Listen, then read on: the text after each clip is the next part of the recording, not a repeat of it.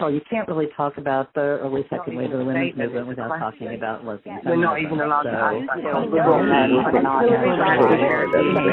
that.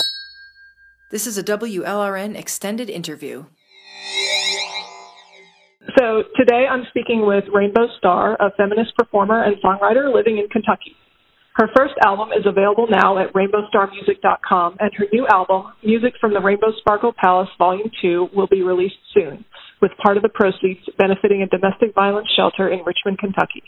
One of the album's tracks, entitled Patriarchy Song, was recently banned on Facebook due to lyrics that were considered offensive. Um, so, can you tell us, maybe start by telling us a little bit about yourself and your music, um, your history as a feminist performer? Yeah, so I'm a proud Kentuckian, um, born and raised, and I'm currently living here in Berea, Kentucky, home of the beloved author Bell Hooks, as you may know, feminist author.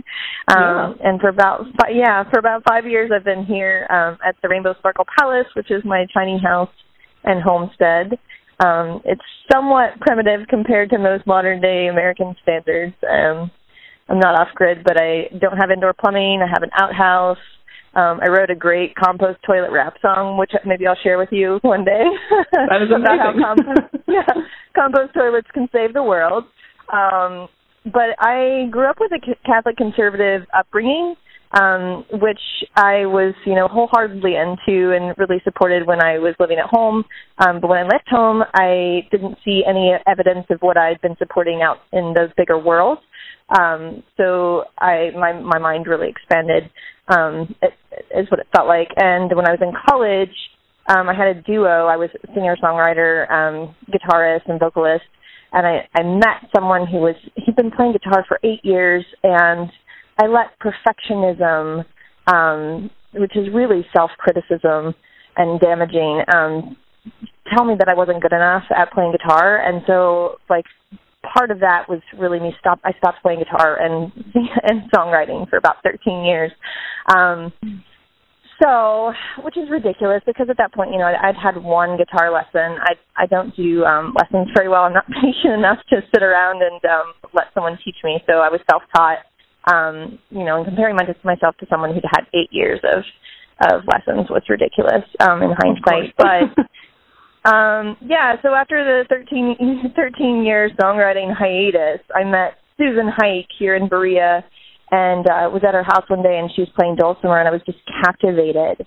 And she said, you know, I'd never heard anyone play the Appalachian Mountain Dulcimer, and she said, you know, if I loaned you this, would you play it? I was like, duh, and uh, she taught me how to play Boil Them Cabbage, a traditional dulcimer song, on the spot, and taught me how to read the dulcimer tab, which is really easy. Um, it's a three-stringed instrument. It's really um, user-friendly, and guitar's really hard.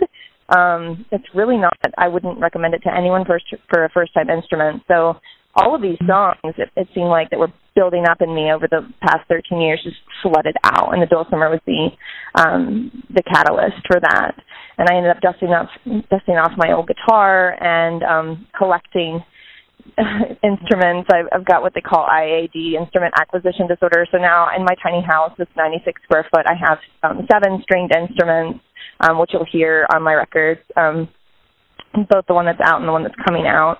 So it's not just dulcimer, but I've been told that um, because I'm self-taught and impatient um, with lessons, um, I've been told that my dulcimer style is really unique. Um, so most people play play dulcimer quite differently than I do, and I actually haven't met anyone who's songwriting on dulcimer, and I'm I'm really looking for someone who does that um, because it's it's just such a like a haunting instrument and it's hypnotic in a way. Um, it is, yeah. Yeah. Um, and as far as um, feminist performing, you know, this this coming record is going to be the first time that I've released music that is feminist in nature. So I realize that my fan base will be shifting a bit. Um, though patriarchy song is something I've been performing for the last two years um, since I wrote it. Um, and you know, it, it was only a couple of years ago that I started referring to myself as a feminist. Um, before then, you know, having still my roots in this conservative Catholic upbringing, there's I'm still finding the patriarchy inherent in that. Like I'm still digging that out um, day by day.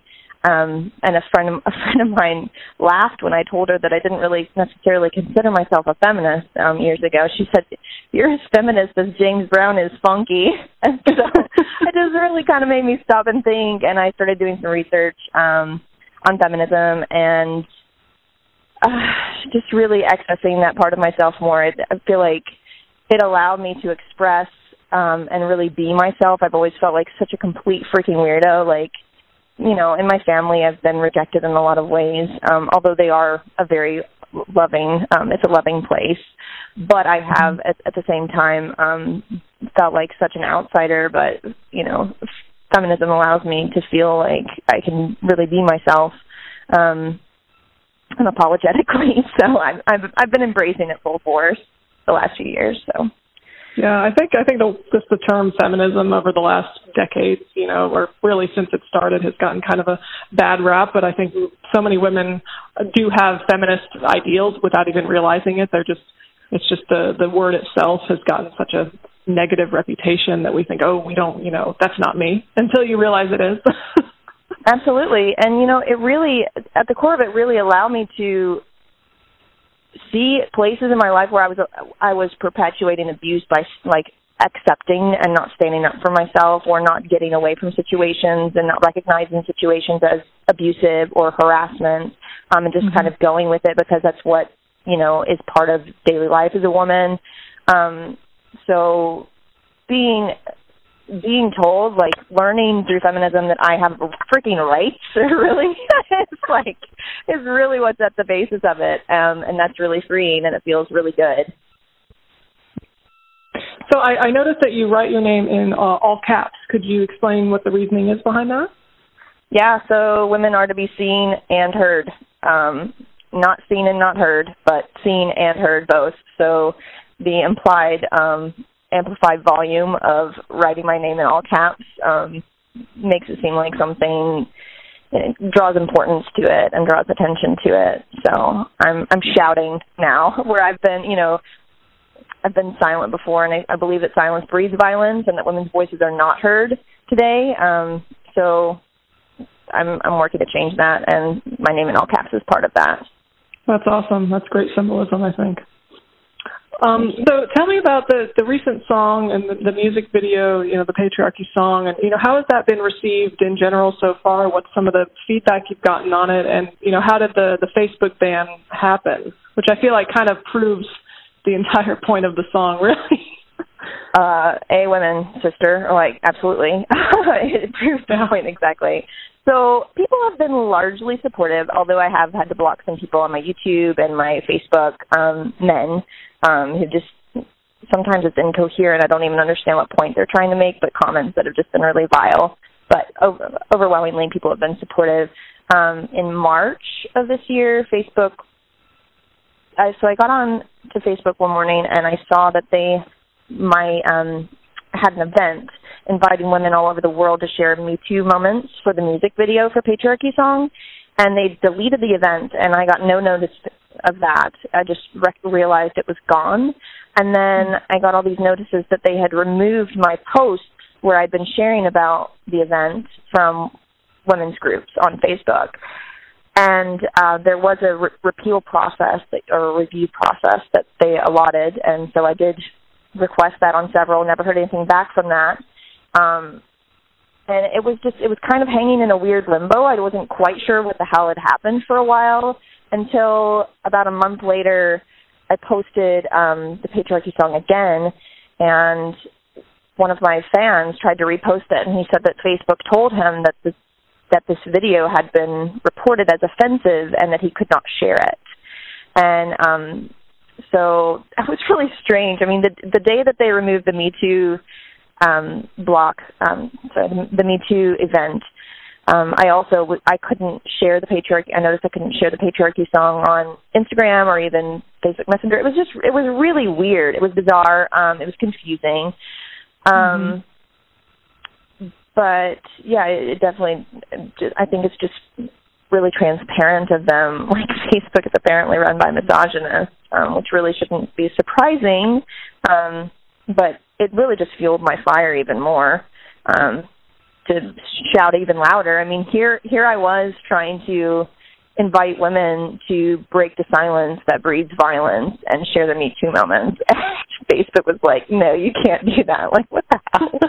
the irony, right? yeah. Yeah, I mean, considering what Twitter has been doing for the last year or whatever to you know feminists to speak out, I mean, it's it's no surprise that Facebook would be would be next on on the list. Mm-hmm. But um, I mean, so what can you tell us? Did, did they give you a reason for why it was banned? Was it the the visual content? Was it some of the lyrics? Do you know?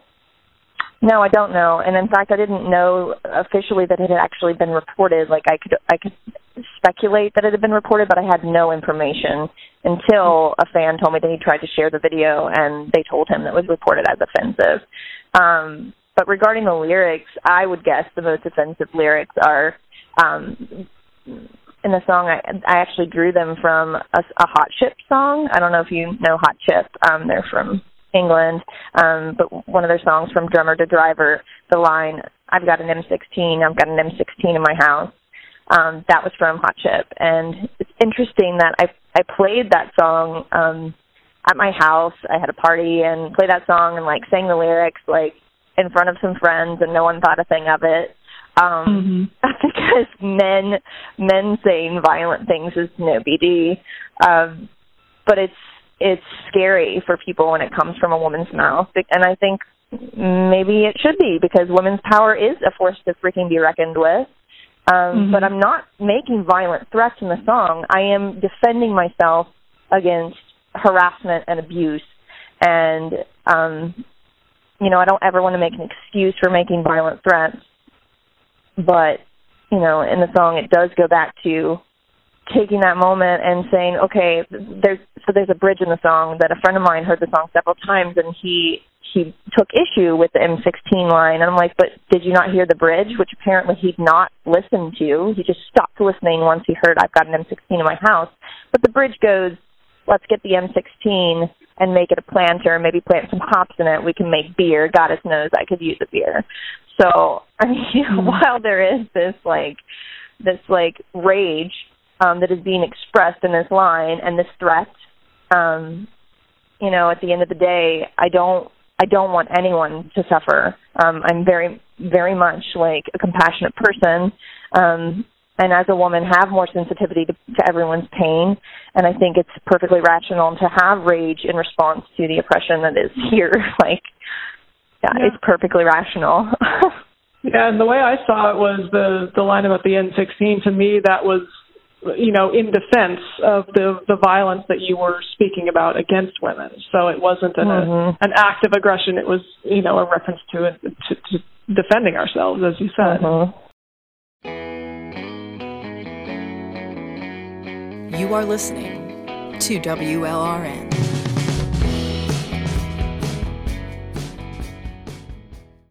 Yeah, so you, there's a lot of the, music video is really powerful. Um, can you tell us a little bit about like what inspired the concept? I mean, there's this really great scene where you and you know n- alongside a man, you're both running down the street shirtless, and it just has this really powerful you know connotation of what women are prevented from doing. Because what what brought that? What made you you know inspired to do that? God, well, uh, there are dudes here in town that run run through town all the time with their shirts off, and every time I see it, all, it takes everything in me to not rip off my shirt and start running down the street beside them and fucking dare someone to arrest me. Um yeah. so that's part of what inspired that. But then when I started researching it for the music video cuz I'm like, "Hmm, I might could get arrested. I have some money for bail. That'd be cool to add into the video. like we can't stop rolling the tape if that does happen, but it's actually legal in Kentucky, um, oh, which is wonderful. So um, it's about taking back power. Um, Free the Nipple movement is huge, is wonderful, and actually today Facebook uh, rejected me boosting a post, um, an ad that had an image, that image from the music video, which Facebook actually their algorithm randomly selected that image is the thumbnail for the video, the music video that I uploaded. So that's interesting. Wow. But and then now they've banned it. They're saying that it's you know it shows nudity, but the nipples are freaking blurred out. For one, yeah, you can't actually and, see it. and for two, shirtless men, no problem. for some stupid patriarchal reason. Um, of course. But but the video really it's about taking back power and breaking silence. You know, a lot of the violence, sexual assault and domestic domestic violence happen in closed quarters and w- women are often shamed and not believed in regards to them. I mean, like almost always, um, and it's really hard to receive justice and um, for those crimes to be, um, per, you know, prosecuted, and for those men to um, face time. So, taking the privacy of that and making it public, um, and my hopes in doing that is to break the shame around that. Um, you know, maybe some other women will see that myself and these other women who shared their Me Too moments in the video have experienced them, and it's not just you. It's not just you know that you're making wrong choices or that you know you're not good enough. Like this happens to so many women, and mm-hmm. um, my hopes are to stop the cycle in that,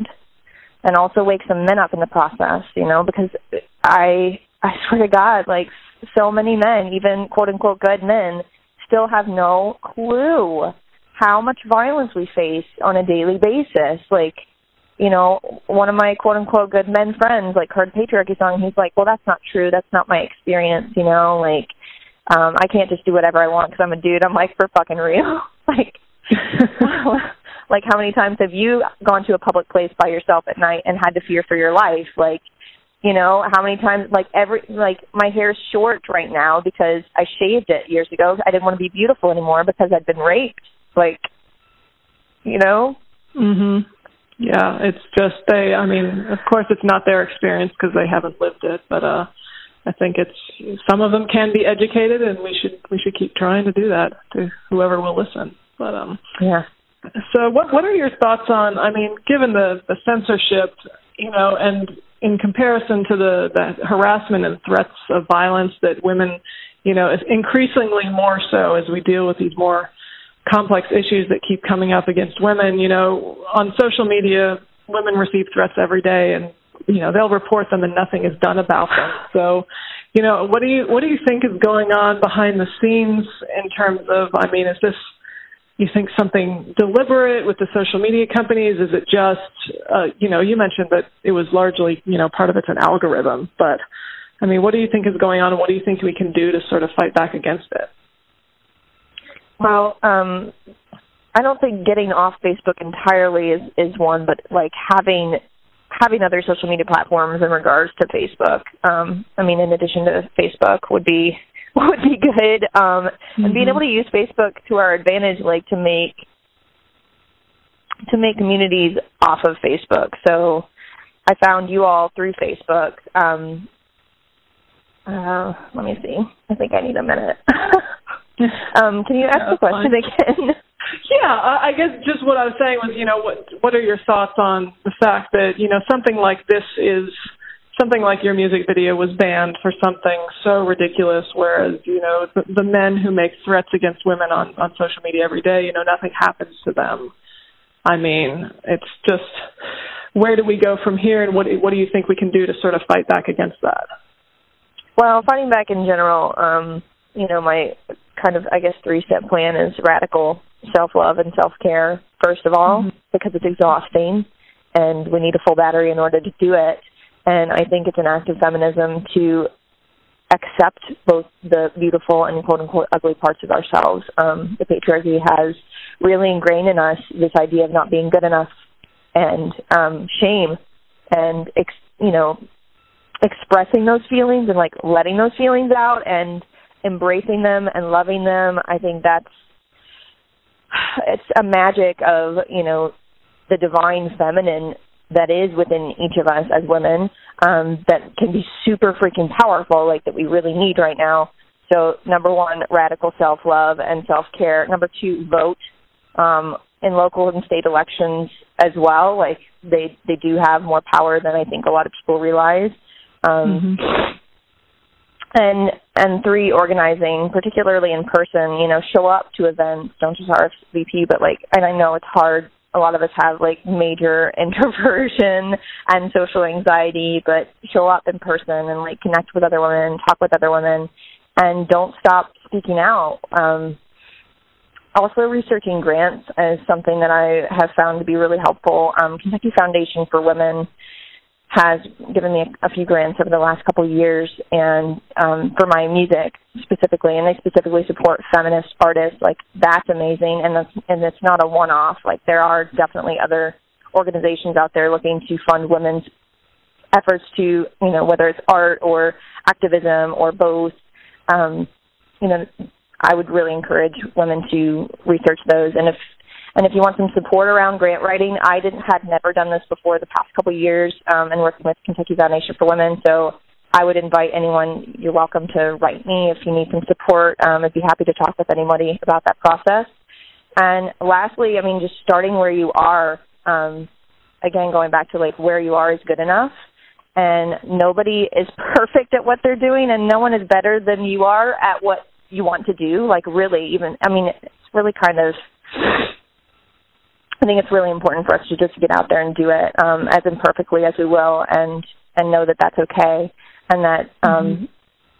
it also it also helps other people to know that it's okay for them to get out there and do it. You know we're all we're all human. We're all imperfect um and we're going to make mistakes um but but just just start and just do it now um you know speaking out and um like, yeah yeah that's very encouraging um and I, so you mentioned grants and um so i know that your i think it's your upcoming album uh, some of the proceeds are are going to be going to to benefit this domestic violence shelter um near where you live can you tell us a little bit about that and why you chose them yeah, so Hope's Wings um, domestic violence shelter. They're in Richmond, Kentucky. It's about a 20 minute drive from Berea. Um, you know, I'm a victim of domestic violence. I survived um, an abusive marriage, um, and I've experienced um, abuse as a child.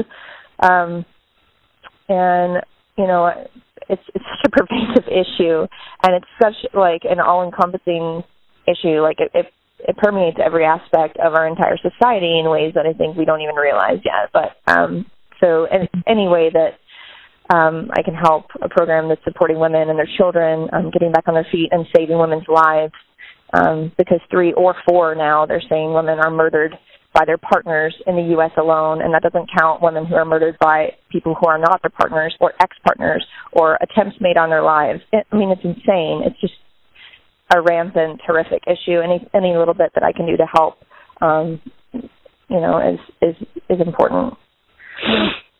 That's great. That's great to hear. Um, so, what are what are your future plans in music uh, with the new album? Do you have any upcoming performances scheduled, or? Yeah, so um, tour is TBA. There is uh, going to be an August 9th performance here in Berea, um, the, the Levitt Amp series that has been going on here for a few years. Um, but really, you know, just I want to give back financially um, as an artist, uh, doing what I love to do, and not just um, you know scrubbing toilets, which is my day job. that's that's what I really want to do. You know, give back with mm-hmm. my art, and um, I want for that to be valued and to value that enough myself to put, you know keep putting myself wholeheartedly into that um, and to give back energetically by inspiring women and inspiring fem musicians. Um, you know, my upcoming record was all recorded on my iPhone using the voice recorder app that came with it.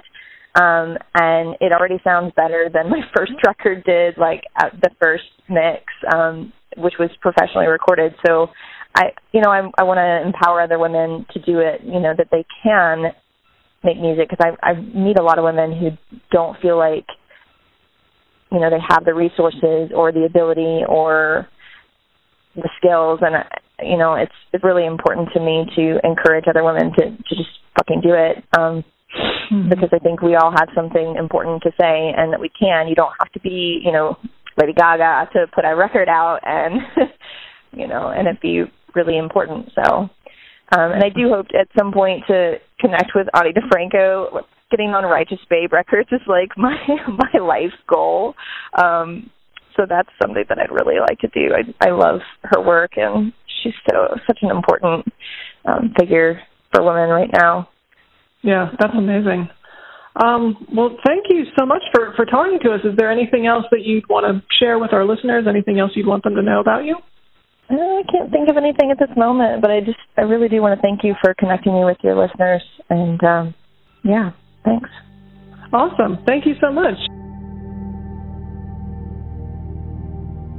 This has been a WLRN extended interview.